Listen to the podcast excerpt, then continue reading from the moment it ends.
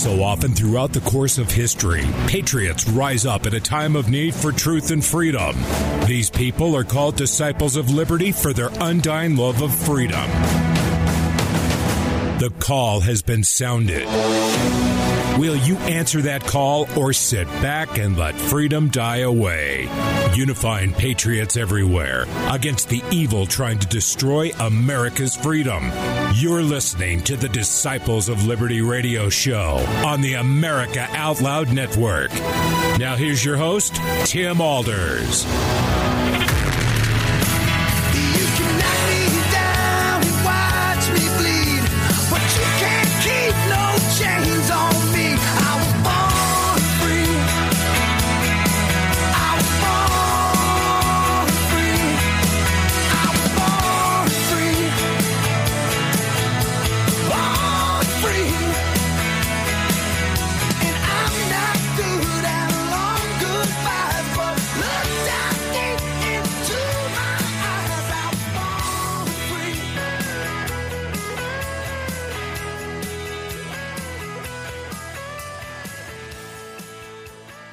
All right. Welcome to the revolution. Hope you're having a fantastic day today. We are here. We are live. We're talking to you about everything that's going on in our nation today has been pre-planned. There's a coup happening in America. As Nancy Pelosi and Hillary Clinton and everybody would say, let's never let a good crisis go to waste. Staff for President Obama is an old friend of mine and my husband's, and was in the White House when Bill was there, and he said, you know, never waste a good crisis. And these people learned everything they knew from people like Karl Marx, from Cloward-Piven, the husband and wives in the 60s, from Saul Alinsky. They want to totally disrupt and destroy America. They have no care about what's going on in this country.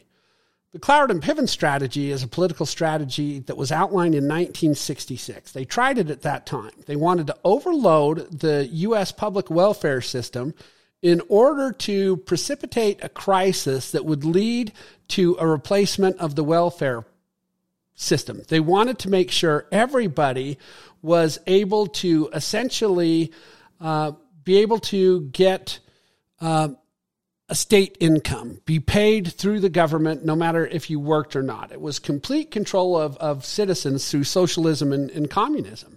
And this is the heroes of basically the Hillary Clintons, the Obamas, the Bidens. These are the people that did it. Saul Alinsky talked about how to create a socialist state. He said, first, number one, healthcare. Control healthcare and you control the people, right? Number two, poverty. Increase the poverty level as high as possible. Poor people are easier to control and will not fight back if you're providing everything for them to live. So with this advent of COVID, the shutting down of economies and small businesses throughout our country basically has allowed more and more people to fall into the poverty levels in our society. So they've managed that. Increase the debt to an unsustainable level. That way you're able to increase taxes, and this will produce more poverty. What is it right now that the Biden administration is attempting to do? To raise taxes. They've already spent trillions of dollars of your children's and grandchildren's and future generations' money to place us into this massive debt structure of our nation. So they've accomplished that.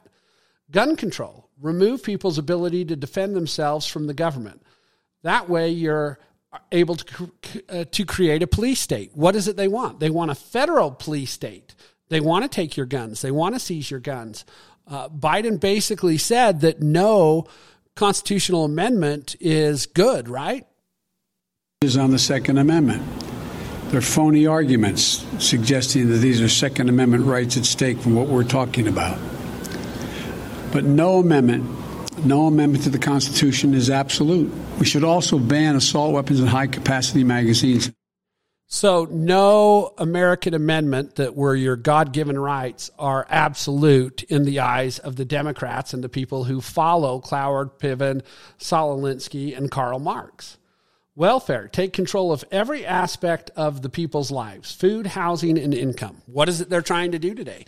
They're telling people that they can't evict people who haven't paid. They're controlling the food. They're controlling the income. Education, take control of what people read and listen to. Take control of what children learn in school. Think about Common Core. Think about where we're at today with schools. They're not teaching the Constitution. They're not teaching the principles of the amendments and the anti-federalists. They're teaching socialism. They're teaching these how to create a socialist state and how to embrace it. Religion. Remove the belief in God from the government and schools. They've successfully accomplished that. Hollywood, mainstream media, they've attacked religion and they've attacked religious people for decades. Class warfare, the final one in how to create socialism by Cloward-Piven.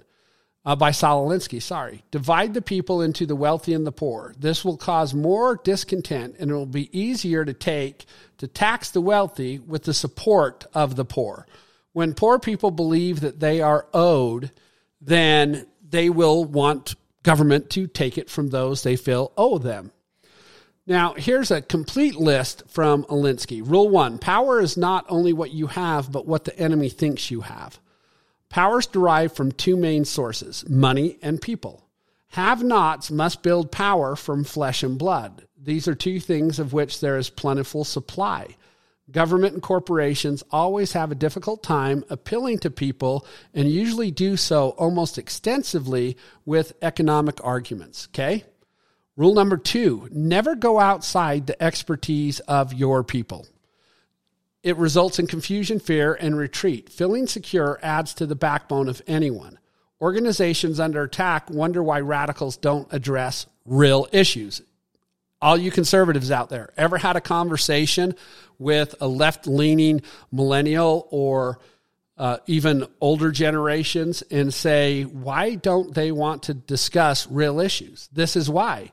They avoid things in which they have no knowledge.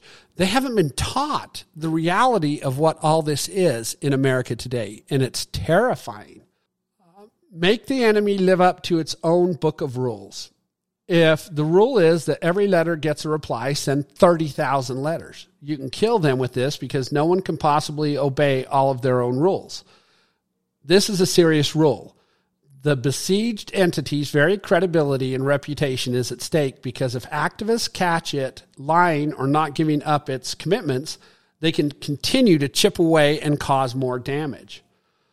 Rule number 5, and this is one of the major ones they use. Ridicule is man's most potent weapon. There is no defense. It's irrational. It's infuriating. It also works as a key pressure point to force the enemy into concessions. Pretty crude, rude, and mean, huh? But they want to create anger and fear. What is it they're out there doing on a daily basis to us? Rule number 6, a good tactic is one your people enjoy. They'll keep doing it without urging and come back to do more.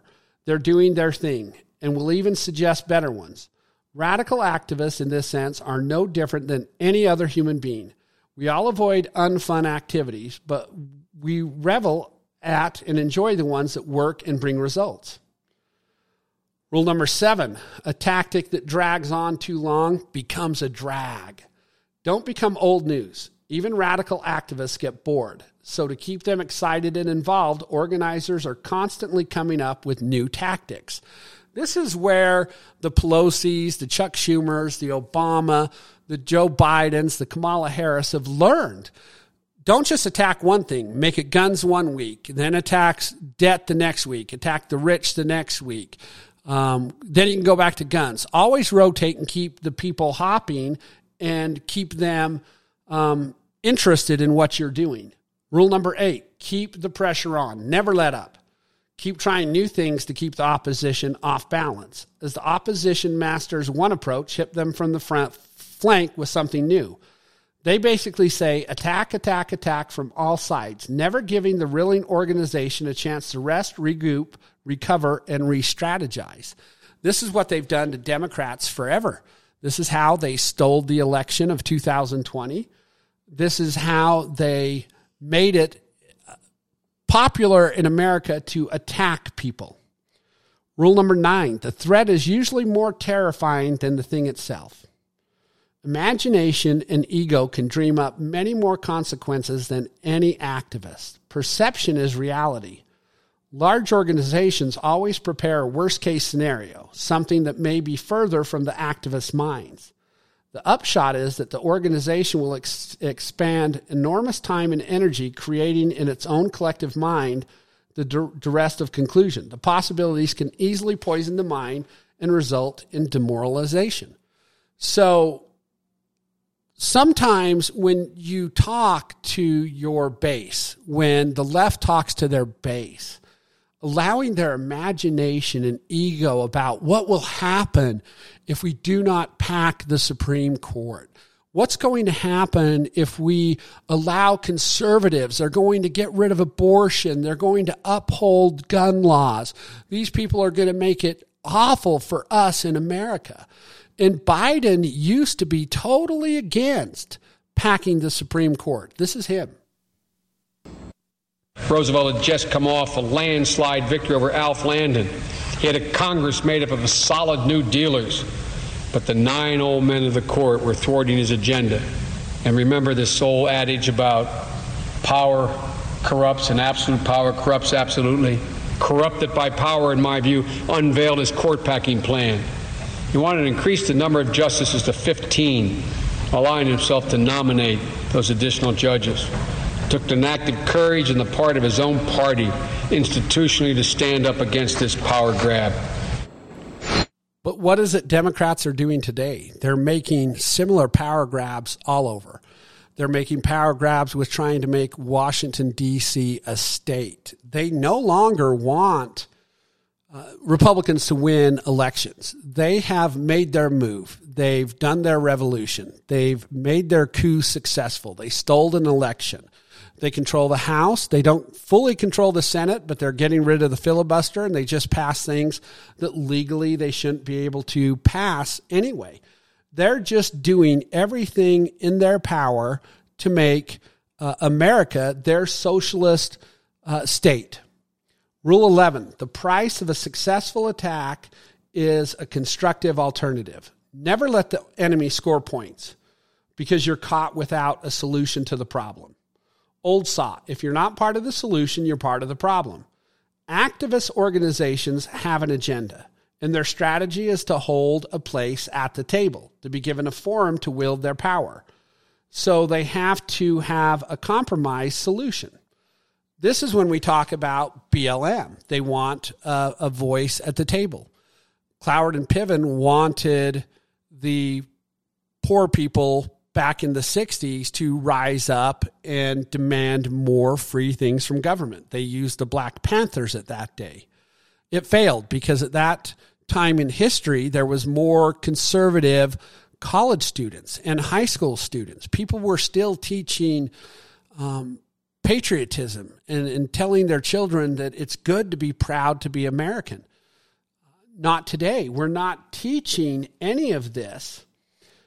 But yet, they're making their second move in history because they recognize that what they failed in 1960 was they failed to control the narrative. They failed to educate a few generations of children that socialism is the better way to go than a constitutional republic. And since that time, they've centralized schools to the federal government. They've removed God from schools. You can't say a prayer in school. They've removed the Bible.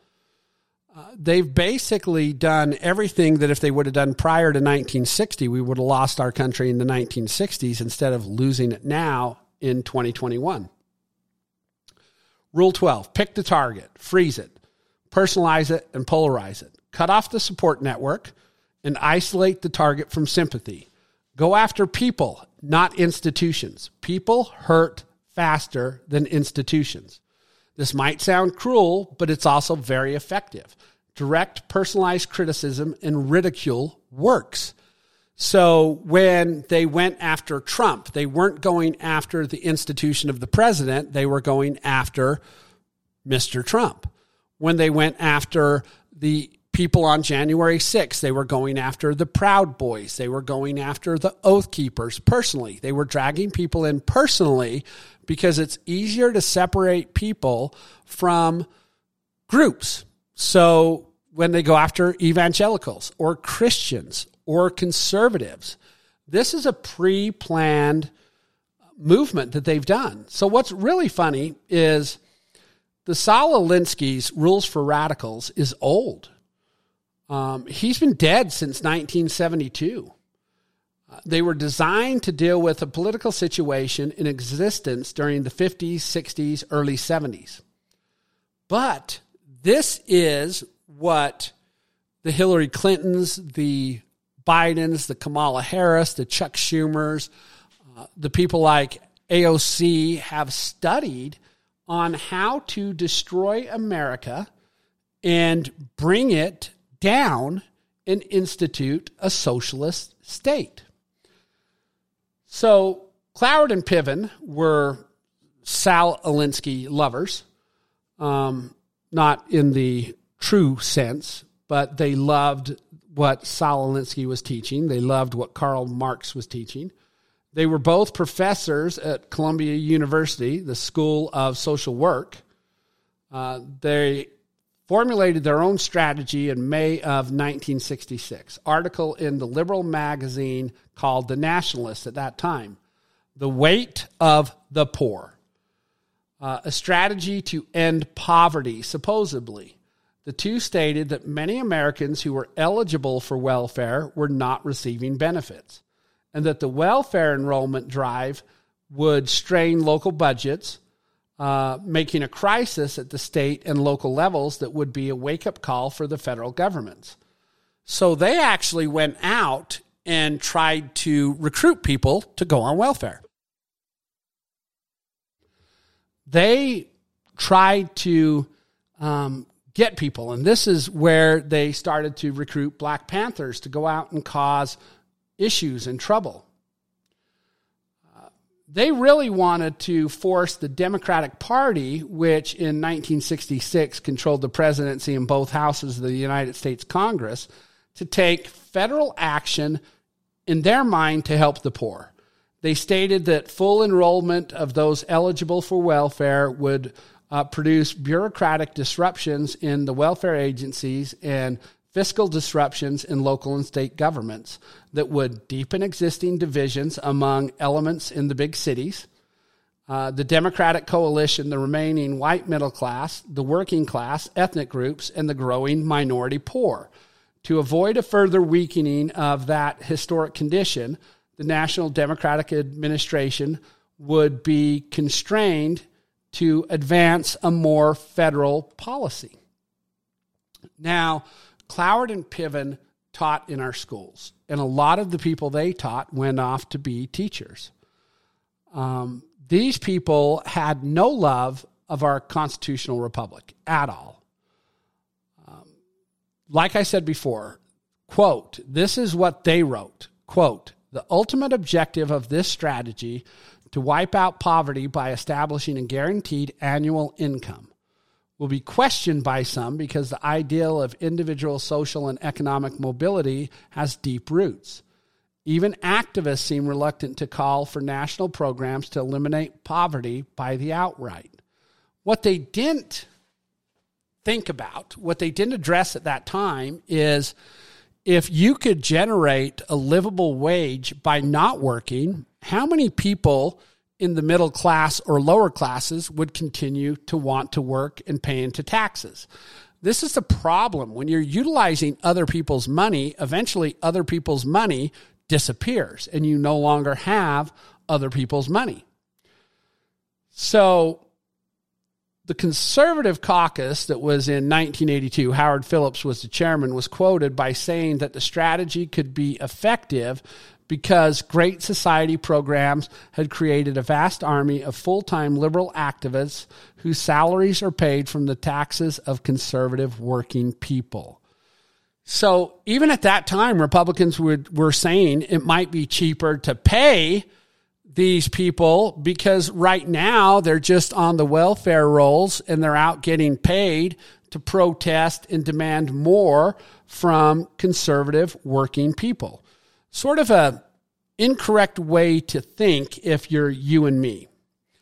Now, these papers that Cloward and Piven talked about were published again in 1971 and 1977. They wanted mass unrest in the United States. They wanted massive expansion of welfare rolls. Political scientist Robert Albritton disagreed, writing in 1979 that their data did not support their thesis. He offered an alternative explanation for the rise in welfare caseloads. So you have different people talking about this Cloward and Piven strategy, this Saul Alinsky's rule for radicals. And the rules for radicals are being utilized by Democrats today. It is amazing that so many people look at Saul Alinsky as such a good community organizer. Alinsky believed that collective action as a result for the work he did with CIO. It was the Institute for Juvenile Research in Chicago, where he first became to think about community organizing and changing the narrative that college-age kids and high school kids were getting in schools. He used shared social problems as external antagonists to heighten local awareness or similarities among residents and their shared differences with outsiders.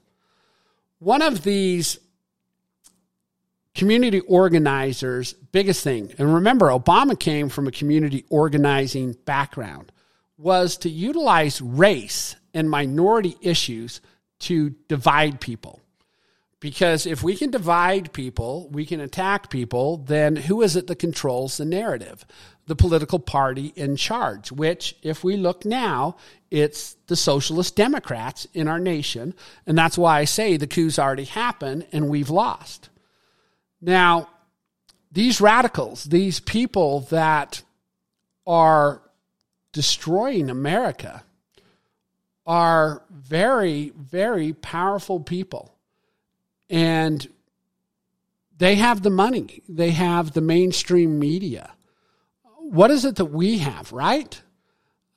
How do we fight against a system that is so rigged against us? Well, we have to. We have to find a way. The problem is we don't fight like Democrats do. We're not willing to lose anything. And in the second part of this show, we're going to talk about Karl Marx and Frederick Engels. They developed their followers to form the basis to get people into socialism and then into communism, which Saul Alinsky, Cloward, and Piven all followed, in which many of the Democrats today are following. You're listening to the America Out Loud Network. Remember, the America Out Loud Network is one of the few remaining conservative voices, or voices of reason, voices of topics and talk and truth. You might not like the truth that is discussed, but it's truth nonetheless. So if you like a show, share the show. Go on your LinkedIn, go on your Twitter, go on your Instagram, go on your Telegraph, even try it on Facebook. Share it. Invite other people to America Out Loud. Listen to the podcast. Go find other hosts that you might match with, somebody who talks about pro-life or somebody who spends more time on the Second Amendment. But remember, everything is combined. Everything's being attacked at the same time in this nation. We can't just focus on one thing. And also, we're coming up to the break, so support the people who advertise. Buy their products because they're conservative advertisers. And if you have an internet product that you want to sell or market, contact us at liberty@americaoutloud.com through an email and offer to have us advertise your product.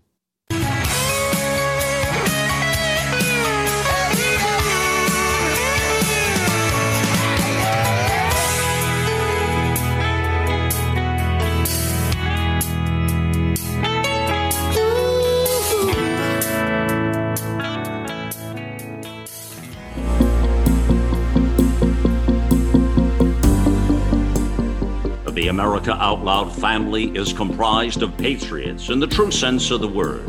We know that if America fails, the world will fail. It is incumbent upon us to carry the torch for liberty and the Constitution to help save America for future generations to come.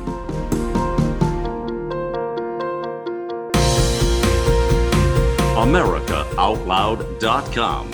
It's a fight for the soul of humanity.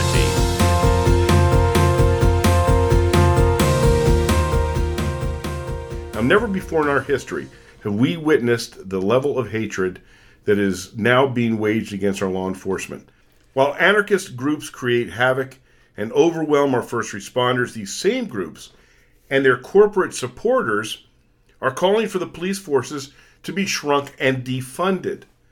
What can you and I do to make a difference? How can we stand up for what is right and to show our support? That's what I'm going to tell you about this incredible new platform. It's called ShopToTheRight.com. And it's a new shopping platform that will help you find businesses that align with your values. They feature products made in America. They support veteran-owned businesses as well as our law enforcement community. This is a time when we need to stick together. We need to shop together, and we need to support each other. It's time for you and I to make some noise and stand up to protect our country. And one easy way to do that is to shop and give our money to companies that don't seek to destroy our way of life. So join the fight for liberty. ShopToTheRight.com. Support those American businesses that support law enforcement and veterans.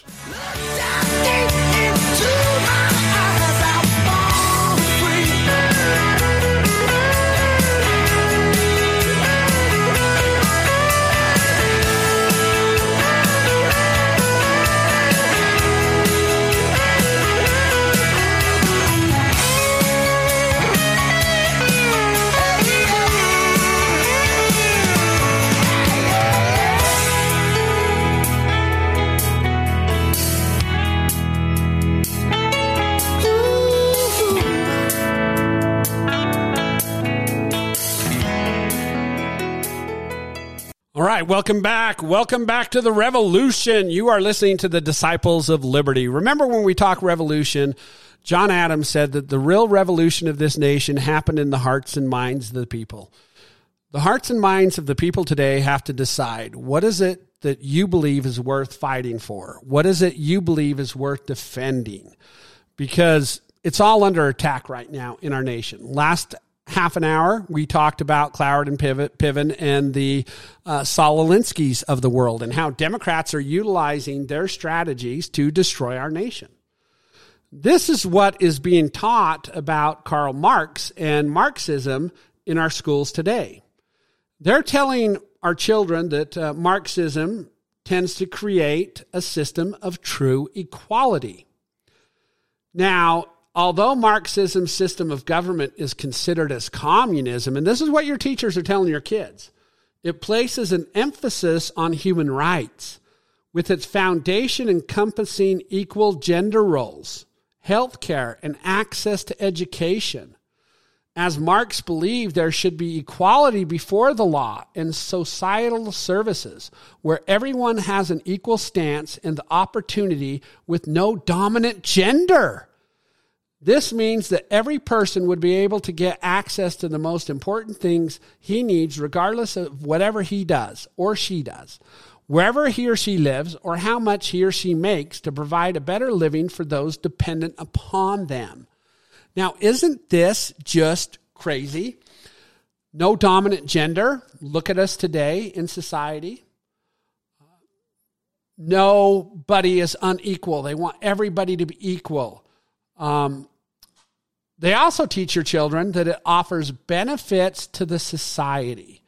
If you look at the Marxist theory, kids, it's considered society as a whole, which means that it acknowledges all the social forces involved, including the power interests of different groups, stressing the role of class struggle or conflict within society between the proletariat and the normal citizens.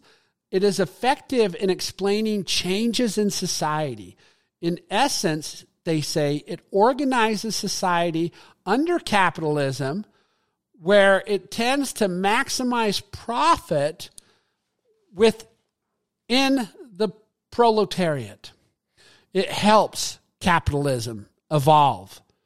Ironically, when huge multinational dominate the entire world economy, capital advocates would tell us that the future lies with small business, or always state that small is beautiful. However, Marxism concerned that free competition inevitably begets monopolies, where the struggle between big and small capitals always yields to the same results. In modern times, the vast power of multinationals and monopolies seem to exercise the stranglehold on the world, holding access to economies of scale, staggering sums of money, and they're able to manipulate the commodity prices or even influence the government policies. They say it reduces the tendency of debt. Under the Marxist philosophy, communities will be working together to achieve success. Remember, it takes a village where all people would come together to provide for each other with the help of the government distributing resources as required to those in need. And it protects the rights of unions rather than exploiting managers. Marxism encourages unions to stand up for personal rights, creating a system of checks and balances for a maximum production level to be achieved. Now, they never really list any weaknesses of Marxism. Marxism tries to abolish religion. Under Marxism, you would have the freedom to have your own faith, but you would not have the freedom to practice it in a way that is organized. What is it Democrats want to do to us today? As you can see, religion would ultimately place one group in a superior role over others, which goes against the equality principles of Marxism. This means that there would be no organized religion, which would affect prominent beliefs followed around the world, including Christianity and Judaism, as Marx felt that religion was used to control people. Marxism would not allow people to be free when choosing their own spirituality. Marxism negatively affects the educational system. It is important to note that Marxist education implements one of the absolutely state-controlled, which means that it regards too much importance to the role of the state in education, which means that the ways of teaching, curriculum, construction, and examinations should be determined by the state, and it does not allow other agencies in education, including local, regional, or parents, to have any say at all. Marxist philosophy on education sees economic lying at the root of every human activity. Though this is not absolutely factual on scientific points of view, as economics occupied the pivotal position in the curriculum is one of the main objectives to acquire productive skills, which would result to create our children they believe are being neglected. If you do not value private ownership, then you should be a Marxist, because Marxism, while you're given a place to live as part of a community and contribute to the common good, you will have no private property ownership, which means that you might not have much control over your residence and your contributions. In Marxism, there will be the idea that private properties and businesses should be abolished, which makes it impossible for anyone to take business advantage of someone else, giving him or her no reward for working. It limits opportunities for entrepreneurs. If you're doing business under Marxism, then basically you have to be working for the government, which means that you are not going to work as an entrepreneur, freelancer, or sole business owner, because everything would run through the government. And then, of course, Marxism leads to communism. This is what Karl Marx wanted. He wanted everything to lead to communism. So Karl Marx wrote 10 planks to seize power and destroy freedom. Abolition of property and land and application of all rents of public land purposes. They wanted to get rid of everything. So we're going to go over the 10 planks of Karl Marx. And you got to remember, Karl Marx was 1848, but it is what the current 2020 and 2021 Democratic Party is utilizing in our nation today to destroy everything that we are doing. So, as we said, Karl Marx advocated the use of any means, especially including violent revolution. Now, the Democrats haven't had to utilize violent revolution because they've pretty much pulled a coup on our nation and took it over without shots being fired, other than by BLM and Antifa in Portland and other cities. He wanted to bring about a socialist dictatorship. Sound familiar, AOC? He suggested 10 political goals for developed countries such as the United States. How far has the United States, traditionally the world's bastion of freedom, free markets and private property, gone down the Marxist road to fulfill Karl Marx's socialist aims and Biden's and Kamala Harris's and everybody else on the Democratic side? You be the judge. Don't let me influence you. I'm just going to tell you what I think. Number one, he wanted the abolition of private property in land and application of all rents of land to public purpose. Now, the courts have already interpreted the 14th Amendment of the U.S. Constitution in 1868 to give the government far more eminent domain power than was originally intended by the founders of our nation. Under this terminology, eminent domain, and various zoning regulations, land use regulations by the Bureau of Land Management, property taxes, environmental excuses, private property rights have become diluted, and private property in lands, vehicles, and other forms are seized almost every day in this country under the forfeiture provisions of the RICO statute and the so-called war on drugs.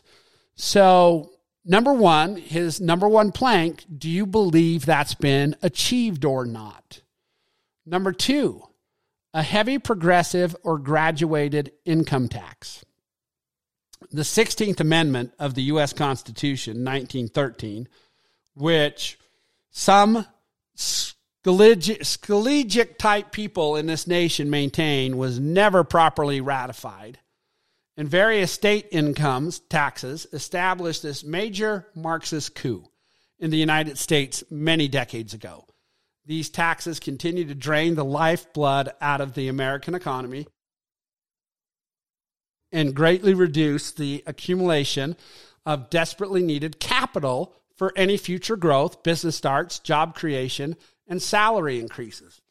So I don't know what your thoughts are on the income tax, the 16th Amendment, but you have to decide whether that one's been accomplished by socialists and communists in our nation, like Biden and Kamala Harris and many in Congress. Number three, the abolition of all rights of inheritance.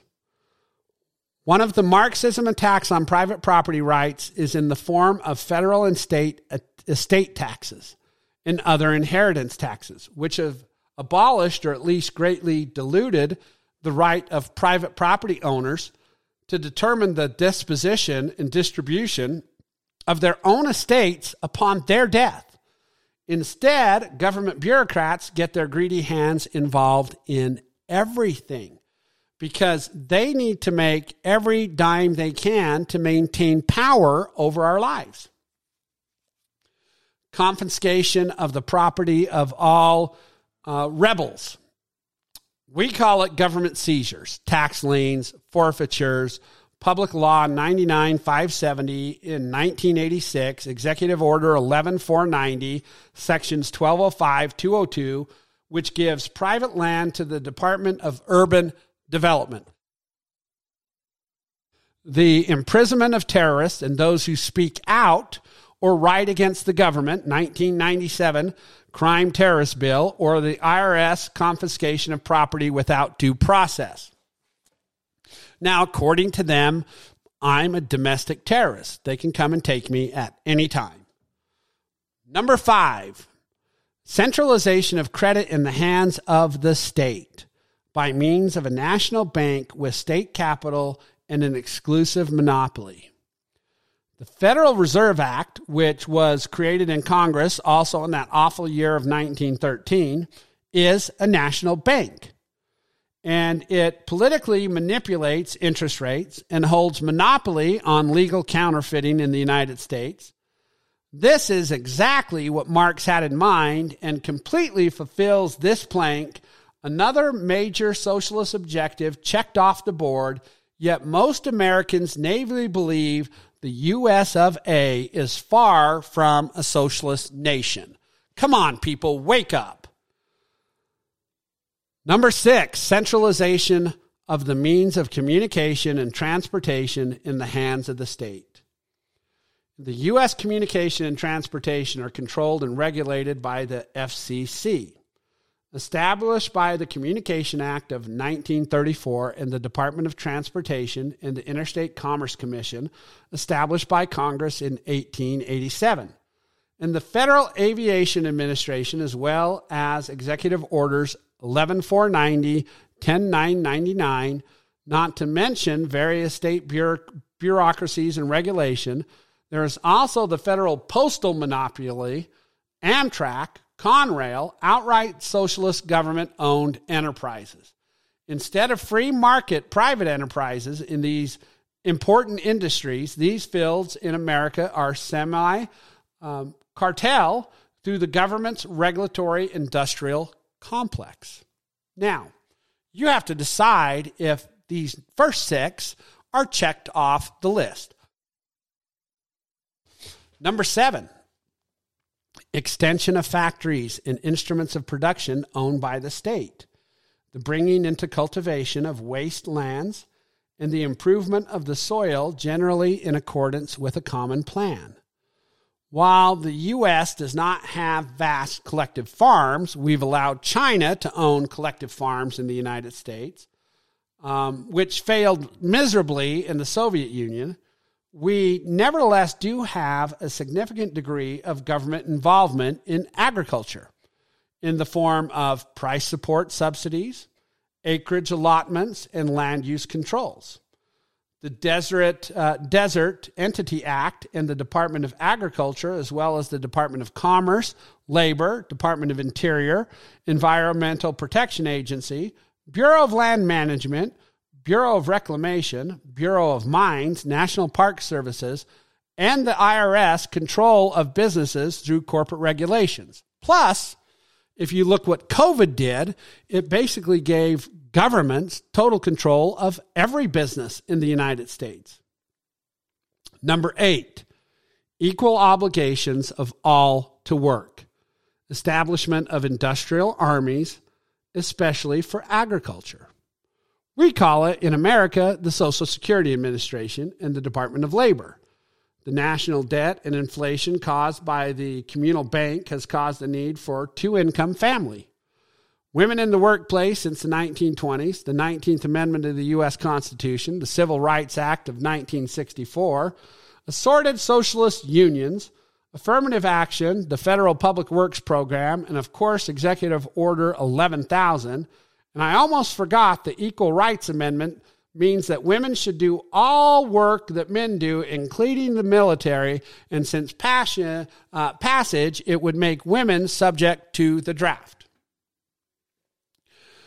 Number 9, a combination of agriculture with manufacturing industries, gradual abolishing of the distinction between town and country by more equal distribution of the population all over the country. We call it Planned Reorganization Act of 1949, zoning Title 17, 1910-1990, and super corporate farms, as well as Executive Orders 11-647, 11-731, the 10 regions, and Public Law 89-136. Now, Democrats want to urbanize every part of America, right? They want lower-cost housing. They want inner-city people. They want to allow immigrants in to make people come to this nation who want their socialist utopia. Number 10, free education for all children in government schools, abolition of children's factory labor in its present form, combination of education with industrial production. People are being taxed to support what we call public schools, which train the young to work for their debt system, the government's debt system. We also call it the Department of Education, the NEA, and outcome-based education. They are teaching your kids to be part of a socialist nation and to work to pay off their debt and keep them in power. So I ask you, and I want you to think about this. Is the United States of America a free country today? I would say hardly not. Not compared to what it once was and what it was once intended to be. Yet, very few of us will challenge these Marxist institutions, these Marxist politicians, and none of our elected officials are actually protecting our constitutional rights. There are virtually no politicians calling for the repeal or the phase out of these Marxist programs, while the United States of America may still have a little more freedom than most other countries. We have nonetheless lost many crucial liberties and have accepted major socialist attacks on freedom and private property as a normal part of our way of life. The nation, whose founders included individualists like Thomas Jefferson, George Mason, James Madison, John Adams, and Patrick Henry, has gradually turned away from the principles of individual rights, a limited constitutional government, private property, and free markets. And instead, we have increasingly embraced the failed ideas of socialism in this nation. We should hang our heads in shame for allowing this to happen. And we should be really devastated that so many are still allowing it to happen. This is why you have become Disciples of Liberty. You are going to become a champion of liberty because it's not too late to reverse these burdens and enact more pro-freedom reforms to our nation. Put us back on the correct track. I believe Washington's gone. I told you I think we need a divorce as a nation. The left has had a head start over us on the pro-freedom right people. The enemies of American freedom admittedly dominate the entertainment industry, the television news media, all academia, but we do have one strategic advantage over the left. The reality, including man's nature, is on our side. So unlike socialists and liberals, welfare state fascists, we are not in the position of having to advocate a system which constantly tries to make water go uphill or force human beings into a rigid utopian straitjacket based on the whims of some clique in Washington, D.C., of politicians and bureaucrats. We know as a people that individual freedom for peaceful people within a constitutional republic works in practice. Our country's history demonstrates it time and time again. But this piecemeal abandonment of those principles and institutions which once made America great has proved to be a dead-end road to failure. That is why I tend to latch on to the Constitution. That is why I created the Disciples of Liberty. That's why you're here listening, because you're like me. It's not that we're long-term optimists believing that everything's going to be great. I mean, things look pretty glum right now, right? Eventually, this country got prohibition repealed. We have issues with our income tax, our government schools, our fiat money, our central banking, the environmentalists out there, regulations, property forfeitures, and everything that Marxism has taught the left, like AOC, Kamala Harris, Biden, Pelosi, Schumer, all those people.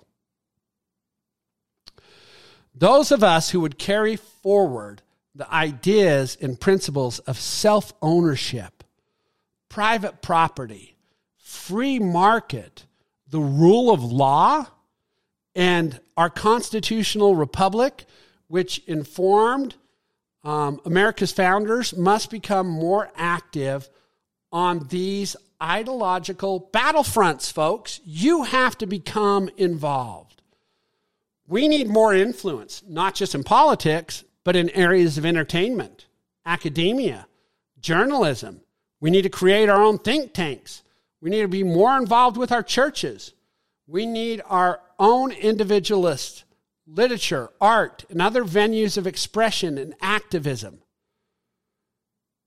Marxism and socialism has failed time and time again. Colossal failures all over the world, folks. As Frederick Bastiat wrote in the classic The Law, just prior to his death, everything else has failed. Let us now try liberty. Are you willing to try liberty? Are you willing to stand up for your children and grandchildren? When are you going to get involved in the battle that's happening all around you? When are you going to stop caring about what the left-leaning members of your family will think, what your left-leaning friends will think? Because I tell you what, once everything falls apart, they're the people that'll turn you in. They're the Karens. They're the ones that have turned you in for not wearing a mask. They're the ones who want businesses shut down. They're the ones who want reparations for slavery. Remember, I say it again.